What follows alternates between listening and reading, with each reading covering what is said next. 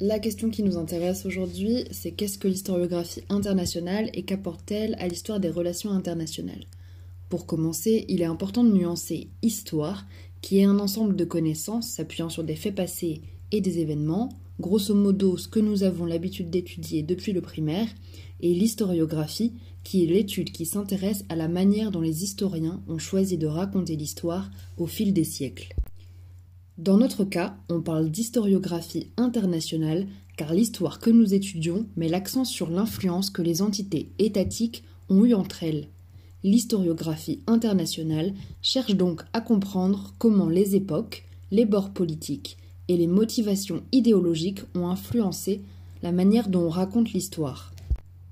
L'historiographie nous apprend finalement que pour étudier l'histoire, il est nécessaire de comprendre le contexte dans lequel elle a été archivée et rédigée, notamment par des historiens.